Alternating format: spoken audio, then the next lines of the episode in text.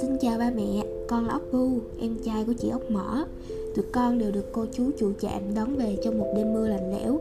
Hai chị em con lúc đó bé tí teo à, lại bị ngắm mưa lâu như vậy nên bác sĩ đã bảo tụi con sẽ không thể nào qua khỏi. Nhưng tụi con rất kiên cường giành lại sự sống, bởi vì lúc đó tụi con biết rằng chỉ có kiên cường của bản thân mới có thể cứu sống được tụi con.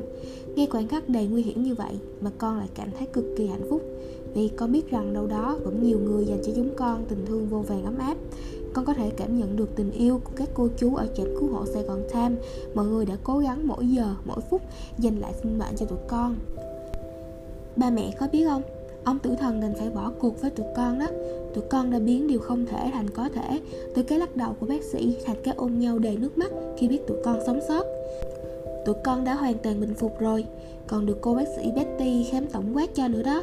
Cô bác sĩ nói là bây giờ con đã thành một cậu bé đẹp trai và lớn khỏe rồi.